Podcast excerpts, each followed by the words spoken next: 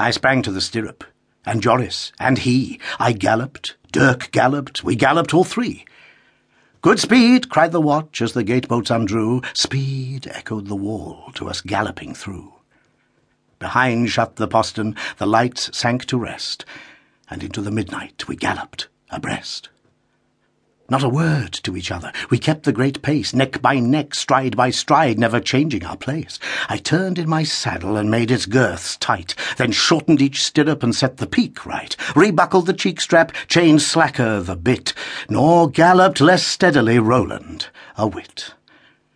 'Twas moonset at starting, but while we drew near Lokeren, the cocks crew and twilight dawned clear. At Boom, a great yellow star came out to see. At Duffel, 'twas morning as plain as could be. And from Mecheln church steeple we heard the half chime, so Joris broke silence with, Yet there is time.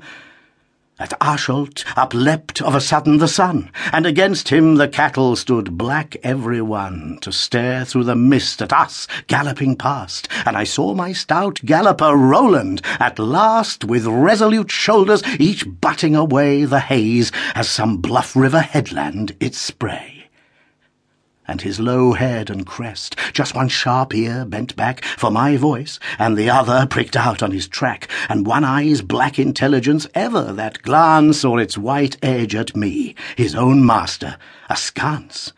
And the thick heavy spume flakes which I and anon his fierce lips shook upwards in galloping on. By Hasselt, Dirk groaned, and cried, Joris, stay spur! Your Roos galloped bravely, the fault's not in her. We'll remember at Aix. For one heard the quick wheeze of her chest, saw the stretched neck.